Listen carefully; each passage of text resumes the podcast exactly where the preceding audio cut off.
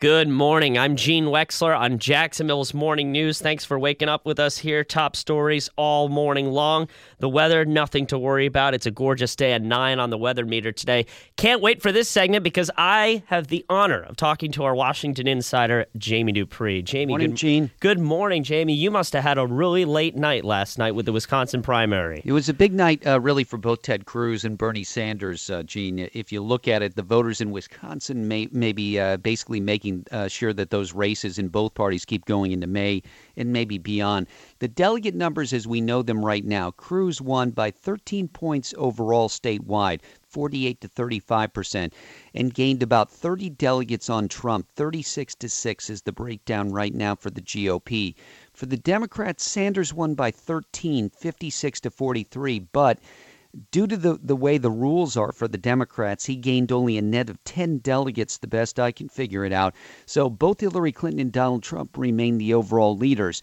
What is next now, Gene, is a two week run to New York, and that could do one of two things. We could basically erase what went on last night. I mean, imagine if you have big wins for Trump and or Clinton, then you're going to forget the results of what went on last night in the Badger State, or uh, look, a win for Bernie Sanders in two weeks in New York could really alter the dynamic of that race, just as if Ted Cruz can do really well, uh, that could send us to discussing the open convention even more. You know, Jamie, uh, both Donald Trump and Hillary Clinton have big histories in New York. Uh, is that playing into their favorability there? Well, sure. I mean, I would think that uh, for them, it should be a place where they should win. But then again, it doesn't always work that way. I'll use the sports metaphor. Just because you're the favorite does not mean you're going to win.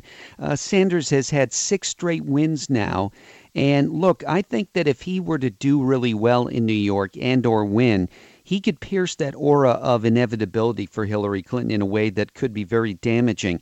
Uh, the same goes for Donald Trump. Even if he wins in New York, if you look at the numbers, getting to a majority of delegates becomes more difficult each week. He loses delegates uh, to uh, Ted Cruz or anybody else. All right, Washington insider Jamie Dupree. You know, I have I have one more question for you too. New York is coming up in two weeks. Uh, the polls are are Hillary Clinton and and uh, Donald Trump. How big of a lead do they have if they do in the polls? I don't know what the the latest is. I think for Trump it's like 30 points or something like that. Wow. But I would expect both Sanders and Cruz to get a boost out of last night. All right, our Washington insider Jamie Dupree. We're going to check in with him again coming up real soon